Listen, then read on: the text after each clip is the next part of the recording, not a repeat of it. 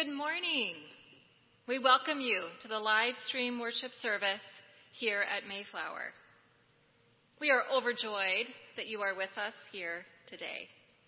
We trust that the Spirit of the living God is active and guides us as we seek to worship with all of our hearts.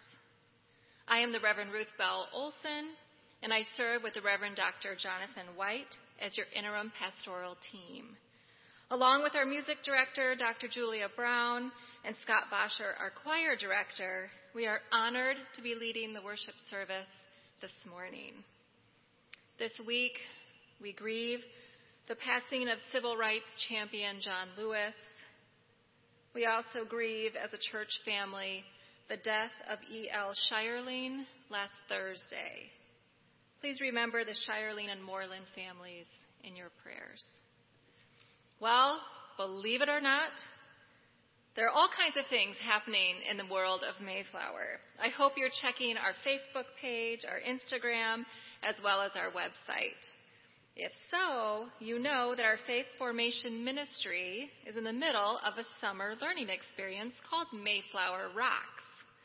With the hashtag God is my rock, there's a rock display on the front lawn of the church that you're welcome to come visit.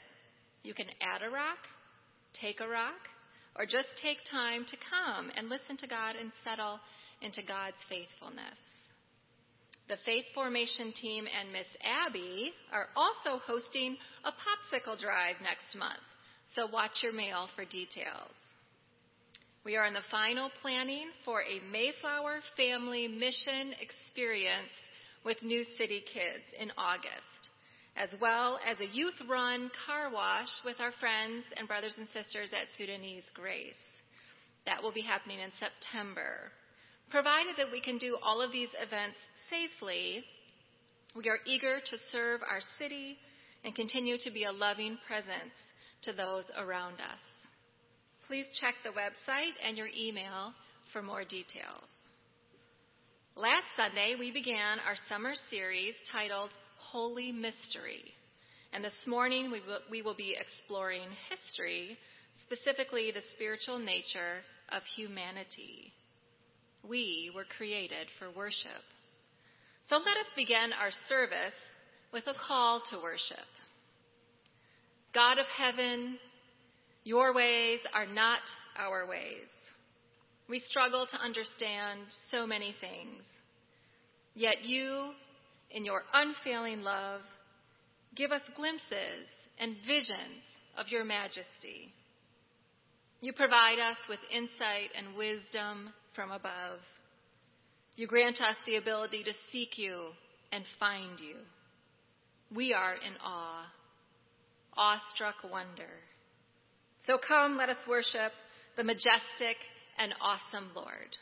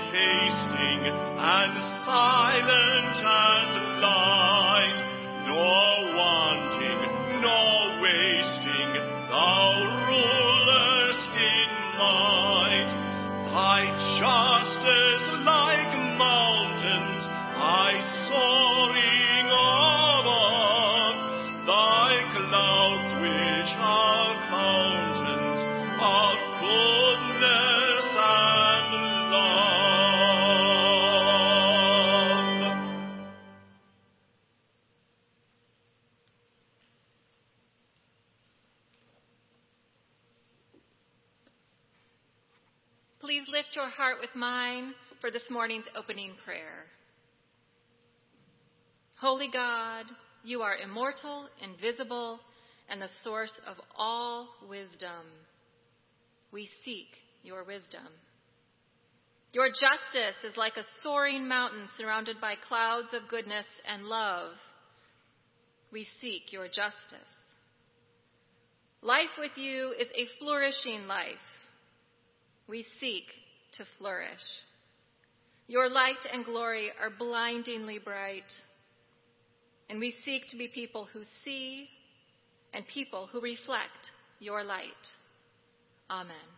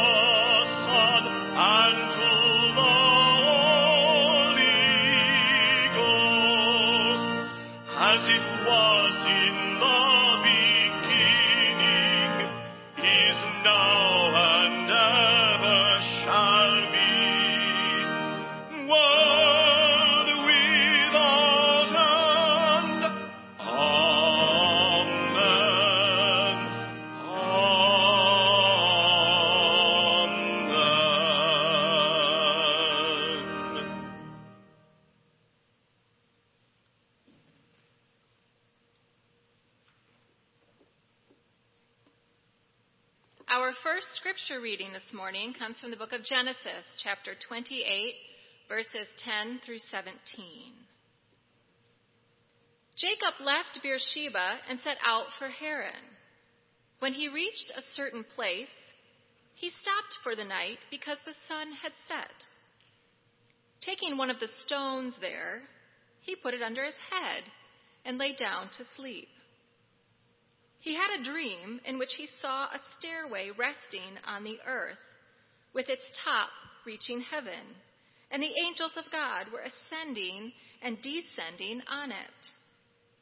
There above it stood the Lord, and he said, I am the Lord, the God of your father Abraham, and the God of Isaac. I will give you and your descendants the land on which you are lying. Your descendants will be like the dust of the earth, and you will spread out to the west and to the east, to the north and to the south.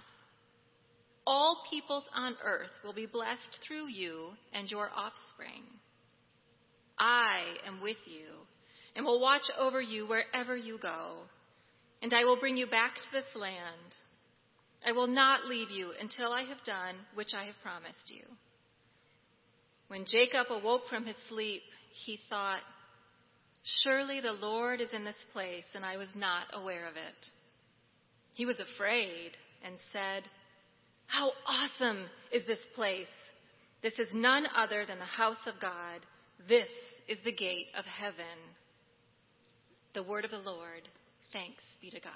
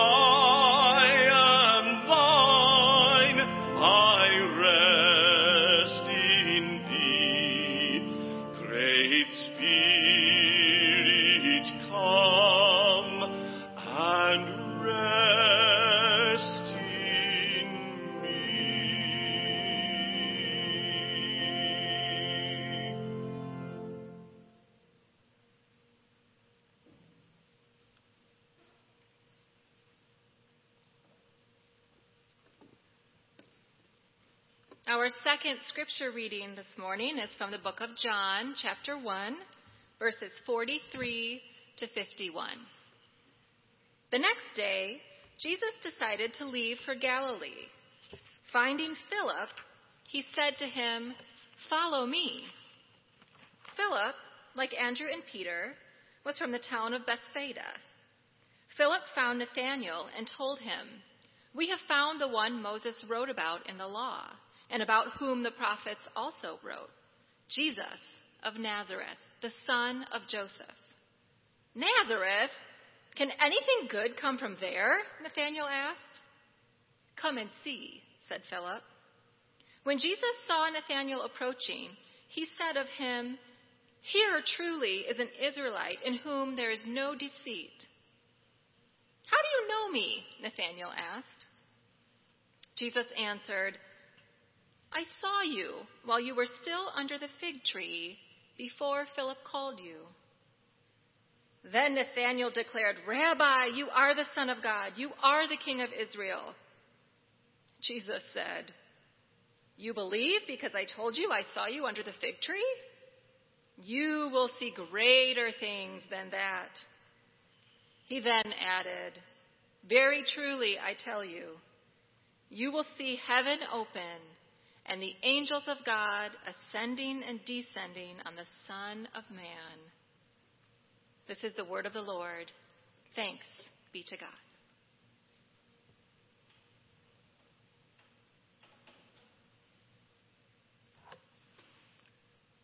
Will you join me in prayer?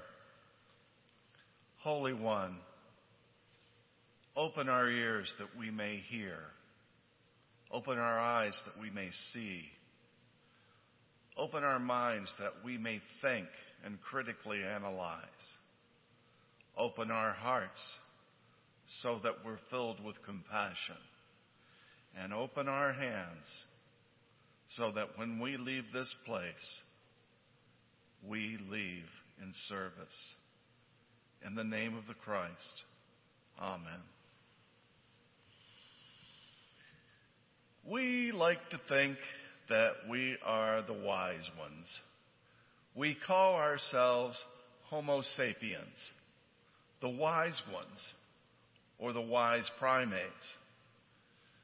And when we compare ourselves to a banana, we are pretty wise, even though we share some genes, quite a bit of, quite a bit of the genetic makeup with the banana. We like to think we're smarter than the chimpanzees, our closest cousins. They use tools, but we use tools to make tools. They use what's at hand. They can communicate, but we can form words with abstract meanings. So we call ourselves the wise ones. That's interesting because we can only see and explore, understand about 5% of the universe. 27% of the universe is something we don't understand and we don't even know if it's there. Scientists call it dark matter. 68% of the universe interacts with that dark matter. Again, we don't know what it is. Scientists call that dark energy. So the wise ones, we can see and try to understand 5%, and we don't understand 95%. But there's one thing we can say for sure about the Homo sapiens who have been on this planet for about 200,000 years. We roam the planet, and wherever we go, we bring religion with us.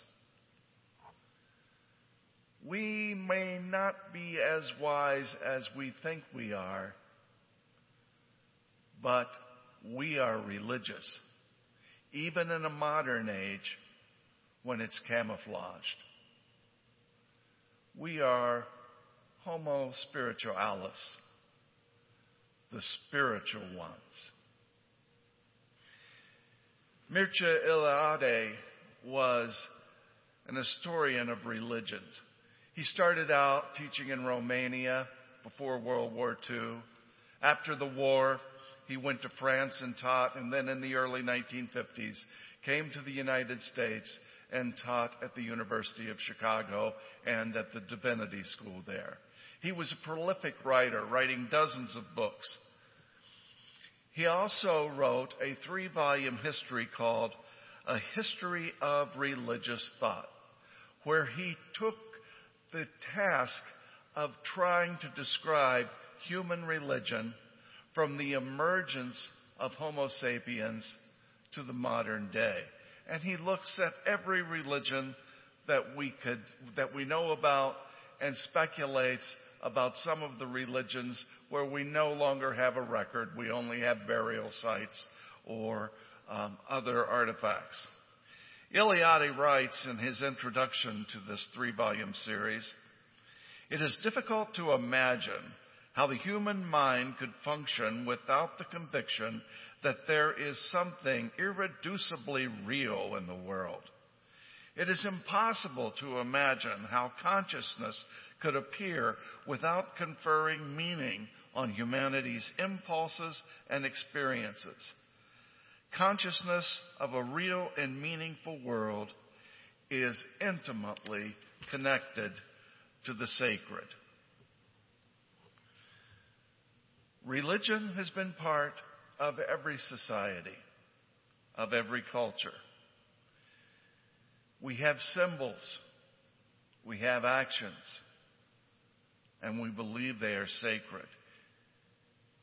Even today, we have rituals that sometimes seem to make no sense to us in a secular world. And they're camouflage sacred activities. Part of this is because we live in a paradox. In order for humans to live, we have to kill plants and we have to kill animals. Eliade argues that this creates an intimate relationship with the world, a sacred bond between animals, plants, and humans. And it's that sacred bond that interacts so much with religion. When an animal is killed, we give thanks. Hidden today because most of us, when we're sitting down looking at a hamburger, we're not thinking about the social orders of cows on a farm. We're not thinking about the fact that these are domesticated animals bred from the wild we use them for dairy products and meat. Sometimes, in some homes, we even say a prayer before we eat. Why do we say a prayer? Well, because that's what we're supposed to do. Where does that meat come from? Well, it comes from the store. It's wrapped in cellophane. Nothing had to suffer. Nothing had to be sacrificed. It's just a good hamburger. Ancient people knew better ancient people knew that life was given that we might live. We are linked, Eliade concludes. We are linked with the fundamental unity of religion. And he argues, yes, we could be Homo sapien, but we're also Homo faber, the constructors, the builders. We're also homo ludens, the people who play, who create art and create music, who tell jokes, and simply sit around and have a good time.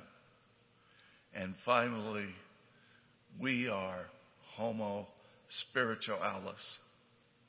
It unites all the other ways we live. We have evidence of Eliade's main thesis. In southern France, there are a series of caves, and some of those caves have paintings. In 2010, Werner Herzog uh, made a, a documentary about one particular cave that is not too deep, but fairly well hidden from the surface. You go down into the cave, it is completely dark. Into the cave, after going down, in the darkness, if you turn on a light, there are pictures of animals. There are pictures of humans. There are imprints of human hands. When a torch or a lamp is moved back and forth, all the animals seem to come alive. Herzog called his documentary The Cave of Forgotten Dreams. It's a spiritual expression of life after the last ice age. Currently in the south, south of the caves in Africa, in the Kalahari Desert, there's a group of people called the San.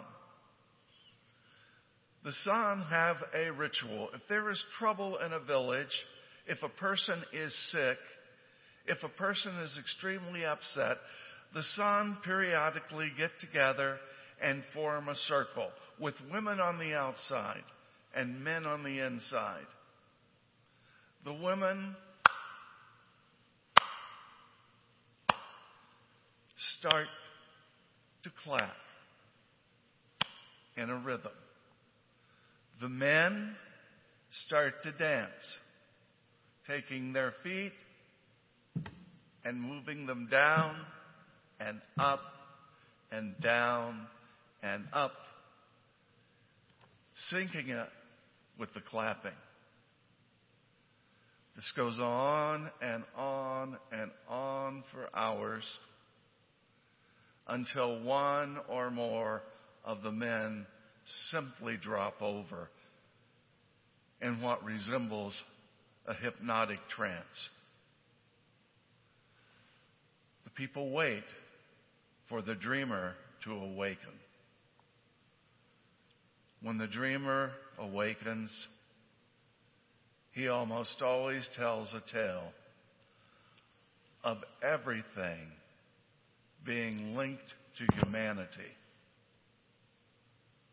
of everything coming together. The earth and humans are one. Ironically, or perhaps predictably, sometimes they paint these experiences on cliffs in the desert. The pictures look not exactly, but pretty much like the pictures in the Cave of Forgotten Dreams.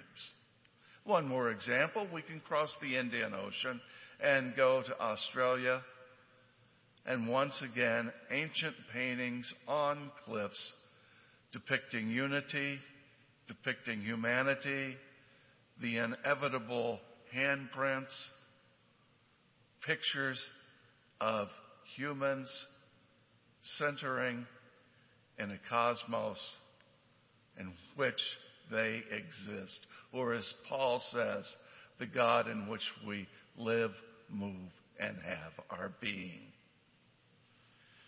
We are fundamentally a religious species. We are Homo spiritualis. And what of our faith? What is God calling us to be? What did Jesus call us to do? Let's take a look at our two Bible readings this morning. The first reading from Genesis has Jacob on a journey We're not told where he's gone. We're just told that he's going on a journey. We'll find out that the journey itself is where he's going. It's his destination. He stops on that journey and uses a stone. Mayflower rocks, come to the rock garden. He lays his head on a stone, not looking for anything, and he has a dream. In the dream, the Lord is above. Angels descend, linking Jacob to the Lord. And angels ascend, taking Jacob to the Lord. The promises are reiterated. I give you this. You're part of this. I'm part of this. You're part of me, and I will always be with you. Jacob awakens and utters the phrase, Surely the Lord was in this place and I didn't know it. If we read on, Jacob will anoint the rock and call it in English Bethel. In Hebrew, it is Beit El, the house of God. In Hebrew, Beit, the house, is the center of existence. It holds the family, and the family is linked to everything on the outside. If we look at the second story, it's a little different. Nathaniel is looking. Nathaniel is trying to understand. He's seeking. He doesn't know what he's seeking. He's looking the wrong way. Philip comes to him and says, We found the Messiah. Really? Where does he come from? Nazareth. I'm seeking God. Nothing good comes out of Nazareth.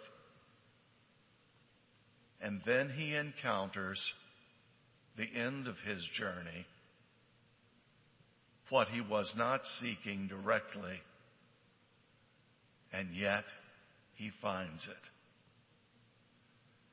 And Jesus says, You will see angels descending and ascending, and you will see the Son of Man. I must confess, I was in the office of our great secretary, Beth Shimko, who in many ways holds this place together, holds me together. And I said, I'm so happy with my sermon, but I feel like I have an anthropology lecture and a religious lecture. And I'd like it to be something more than that. Beth started talking to me and the conclusion, I would like to say, was my idea, but it's not. Beth gets the credit for this. If we look at these stories and we look at the religious nature of humanity, we need to ask what is God calling us to do?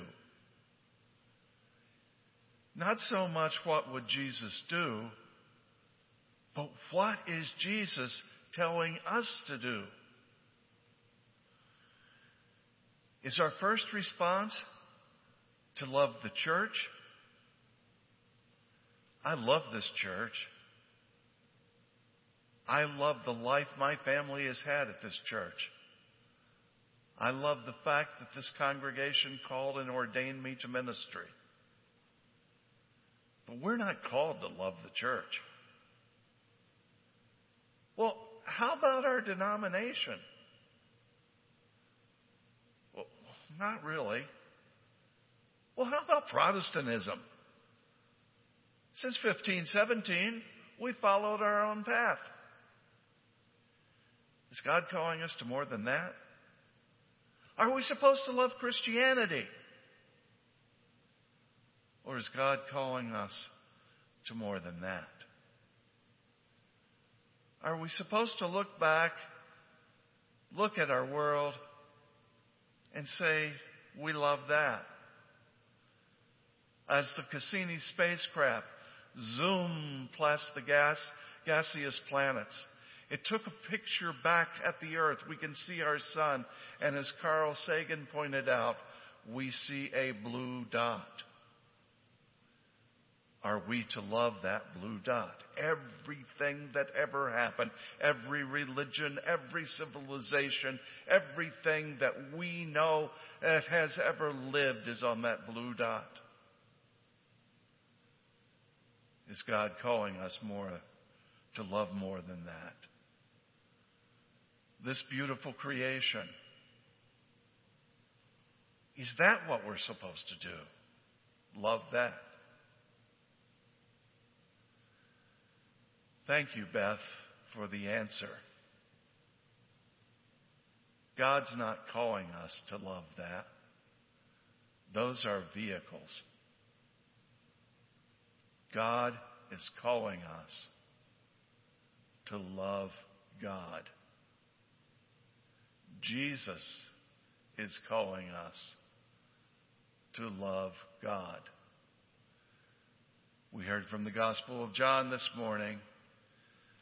If you read on in the book, you've heard these words before. How do you show that love? Jesus will say, This is my commandment, that you love one another as I have loved you. By this, they will know you are my disciples if you love one another. So we share many things in Christianity with the other religions currently of the earth and the religions that preceded us. But that fan- fundamental commandment of love gives us our answer of what we're supposed to do to love one another and to love God. And it's as simple as that. On Sunday morning, it seems so easy. When we pray alone without distraction, it seems so easy. When we're in our family life and community life, it's not quite as easy.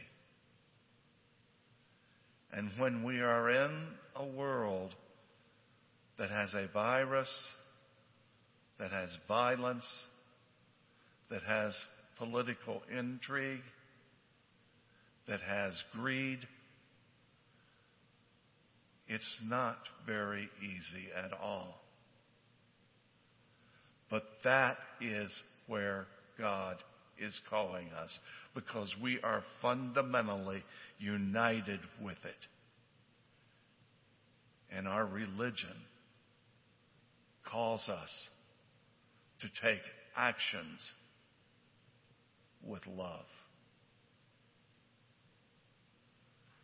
Homo spiritualis. That's what we are. In the name of God the Creator, God the Christ, and God the abiding Spirit. Amen.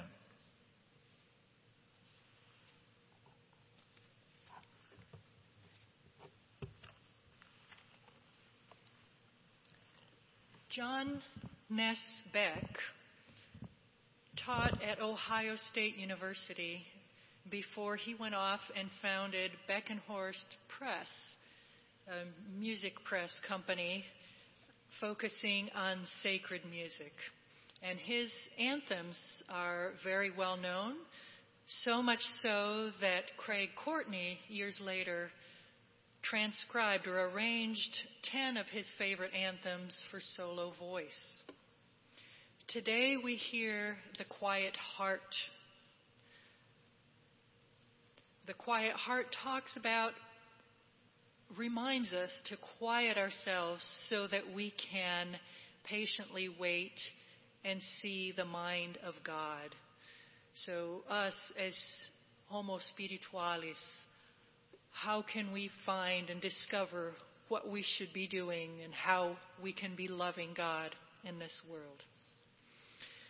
In a very different um, musical feel, our closing hymn, a familiar God of grace and God of glory, I was reading up on that last night, and it was written by Harry Emerson Fosdick in 1930 for the dedication service of the famous Riverside Church in New York City. We'll be singing just three of those verses, but each one of them ends with a petition grant us wisdom, grant us courage. And it's interesting to understand what the author means by grant us wisdom and courage for this hour, for living of these days. And if we remember that this was written in 1930, when the United States was in the throes of the Great Depression, and when we were between the two wars, and so, as we sing these words today, um, shape our understanding with what was happening at that time, but also uh, push yourselves to think about what's going on in our time right now and how these words still speak to us today.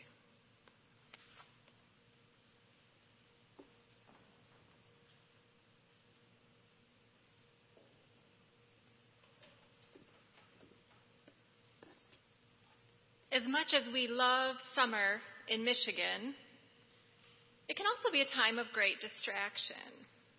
The beautiful weather, the stormy weather, and the change in rhythm are a blessing to many of us, but we can forget to give.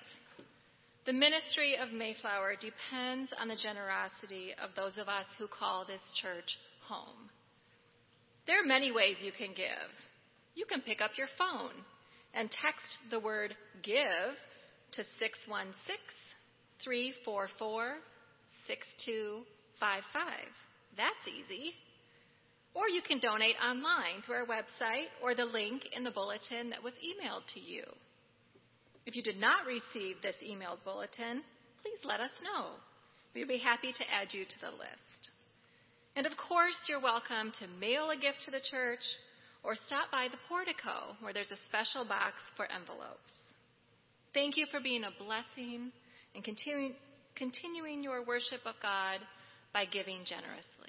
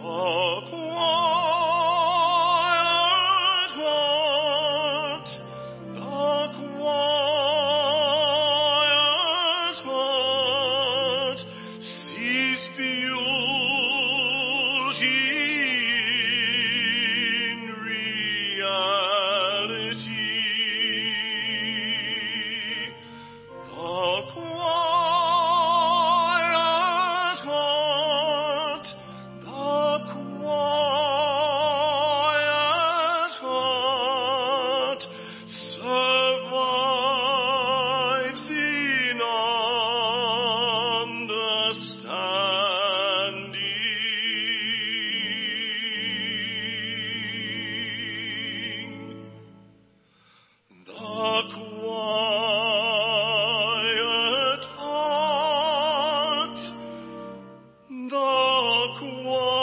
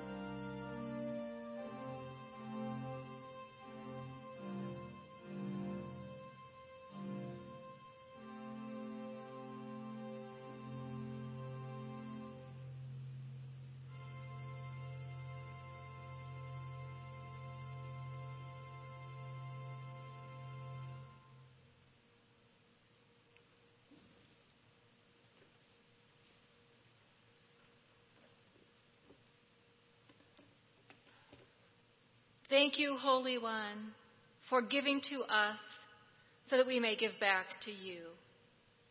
We dedicate our gifts, tithes, and offerings to you, and we pray that they are used to bring you glory, honor, and praise. Amen.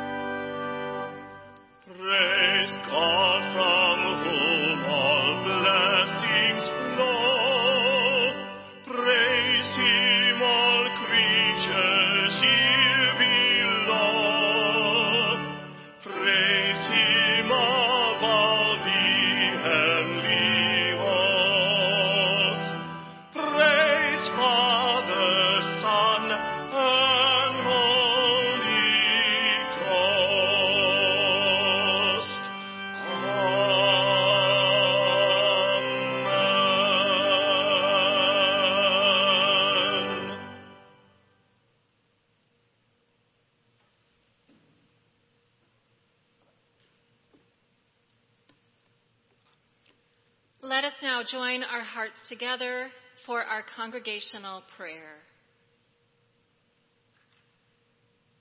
Dear Lord, we just sang praise to you, giving our praise to you because our blessings flow from you. We acknowledge that as created ones, our praise is directed to you, and we are called to love you. We learned this morning about how we as humans are religious beings.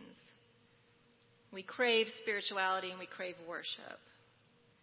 We were created to worship, and over history, this has been evidenced in myriad ways. Yet we know that we do not always have a heart of worship.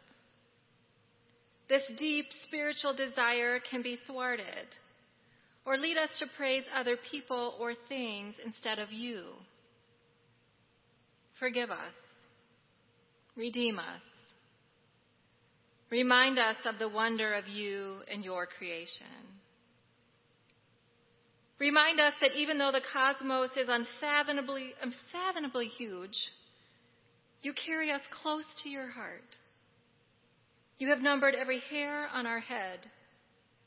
You care deeply about the details of our lives while simultaneously holding the entire galaxy in the palm of your hand. This is a holy mystery. In the silence, Lord, hear our prayers of awe and wonder.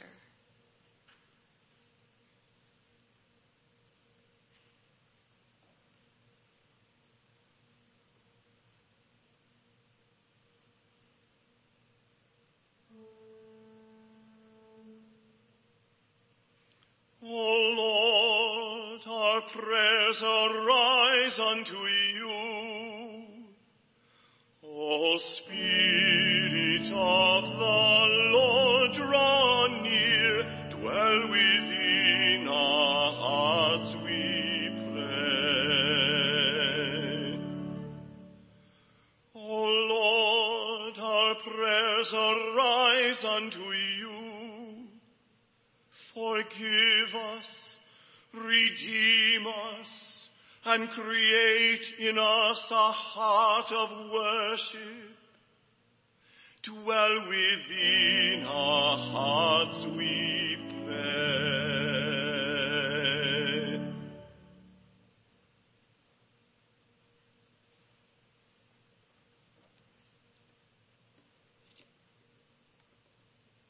Holy God, as we sit in this space of awe and wonder, may this prompt a response. Lead us to questions, the right questions, of how we are to now live. Since you are the creator and sustainer of all life, what does this mean for us, your followers? How can we become more like you? As we celebrate the joys of life, help us to be people who celebrate well and embrace your goodness. And as we mourn and grieve over the losses and tragedies, may we find our comfort in you. This morning we remember Thora White's family as they are grieving her passing. And today we pray for special comfort for the Moreland and Shireling families as they grieve the passing of their mother, E.L. Shireling, this week. And Lord, of course, we desperately pray for those infected and affected by the COVID virus. This is just beyond what we can even understand or fathom. We pray for health. We pray for healing. We pray for safety. We pray for you. Lord, we feel our humanity. We are limited. We are broken. We experience pain. We live in uncertain and trying times. Yet you gave us your Son. We have the model of Jesus, fully human and fully divine. And we are called to be like Jesus. So please help us now. Expand our hearts and our vision. Lord, in the silence, show us the way of Jesus.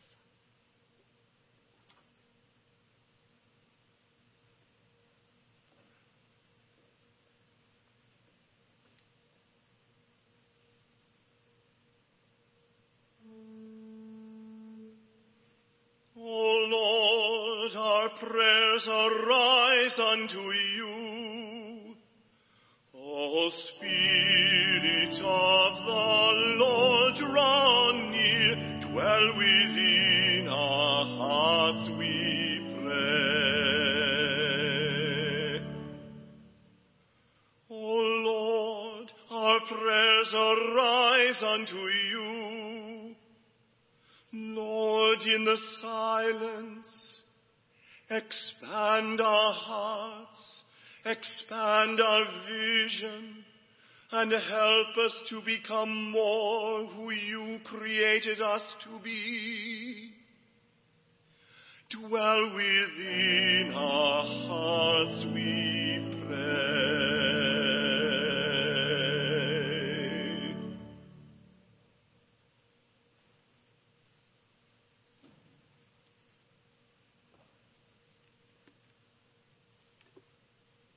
And now, Holy One, we lift up our hearts and voices to you as we pray the words that Jesus shared as the model for prayer. Our Father, who art in heaven, hallowed be your name. Your kingdom come, your will be done, on earth as it is in heaven. Give us this day our daily bread, and forgive us our debts as we forgive our debtors. And lead us not into temptation, but deliver us from evil. For yours is the kingdom and the power and the glory forever. Amen.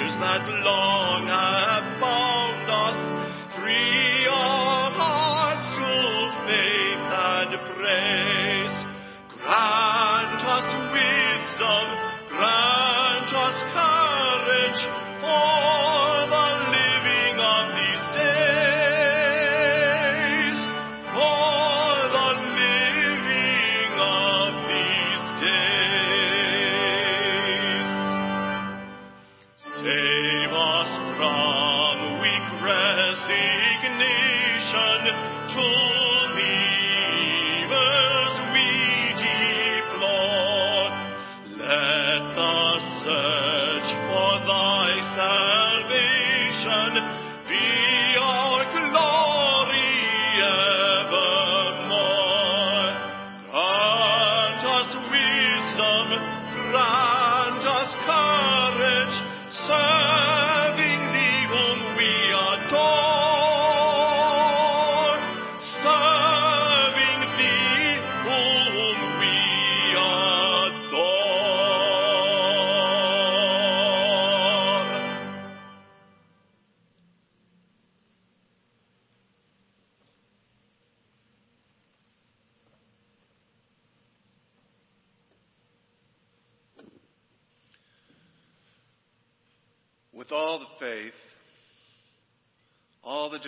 types of religion, and our faith, is God going to take everyone? That's not for us to decide. Jesus is calling us to do one thing to treat everyone, no matter what faith or lack of faith, to treat our planet, to treat creation as if God is going to save and reconcile everything. That is the call to a Christian. So this morning, whether you're on top of the world or the world is on top of you, remember that the God of grace and God of glory goes with you. In the name of the Father and the Son and the Holy Spirit. Amen.